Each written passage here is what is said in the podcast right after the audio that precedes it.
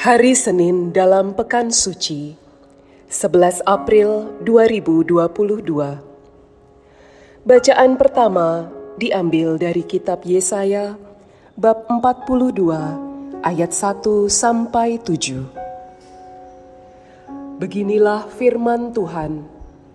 Lihat, itu hambaku yang kupegang, orang pilihanku, yang kepadanya aku berkenan Aku telah menaruh rohku ke atasnya, supaya ia menyatakan hukum kepada bangsa-bangsa.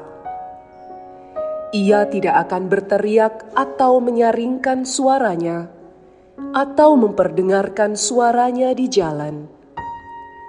Buluh yang patah terkulai tidak akan diputuskannya, dan sumbu yang pudar nyalanya tidak akan dipadamkannya tetapi dengan setia ia akan menyatakan hukum.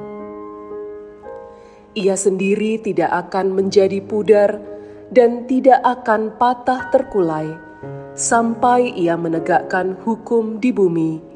Segala pulau mengharapkan pengajarannya. Beginilah firman Allah Tuhan yang menciptakan langit dan membentangkannya yang menghamparkan bumi dengan segala yang tumbuh di atasnya, yang memberikan nafas kepada umat manusia yang menghuninya, dan nyawa kepada mereka yang hidup di atasnya. Aku, Tuhan, telah memanggil Engkau untuk maksud penyelamatan. Aku telah memegang tanganmu.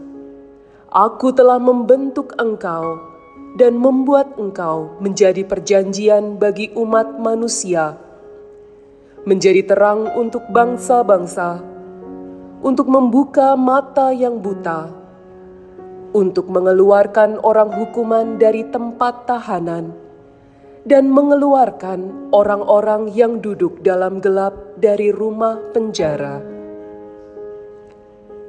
Demikianlah sabda Tuhan.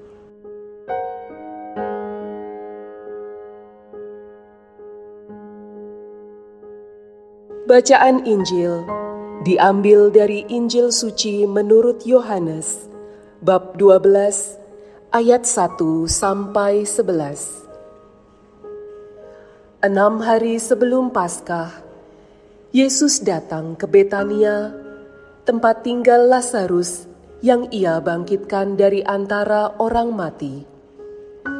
Di situ diadakan perjamuan untuk dia. Marta melayani, dan salah seorang yang turut makan dengan Yesus adalah Lazarus. Maka Maria mengambil setengah kati minyak narwastu murni yang mahal harganya, lalu meminyaki kaki Yesus dan menyekanya dengan rambutnya. Dan bau minyak semerbak memenuhi seluruh rumah. Tetapi Yudas Iskariot, seorang dari murid-murid Yesus, yang akan segera menyerahkan dia, berkata, Mengapa minyak narwastu ini tidak dijual 300 dinar dan uangnya diberikan kepada orang-orang miskin?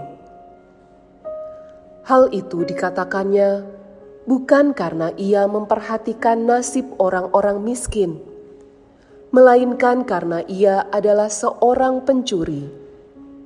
Ia sering mengambil uang yang disimpan dalam kas yang dipegangnya.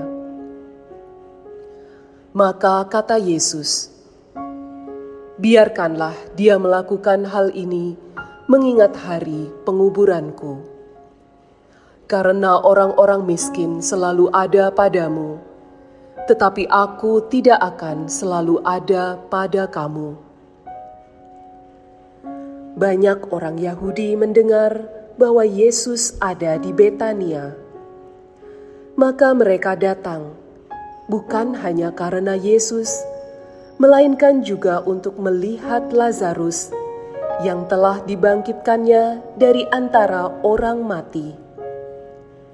Lalu imam-imam kepala bermufakat untuk membunuh Lazarus juga, sebab karena dialah banyak orang Yahudi meninggalkan mereka dan percaya kepada Yesus. Demikianlah Injil Tuhan.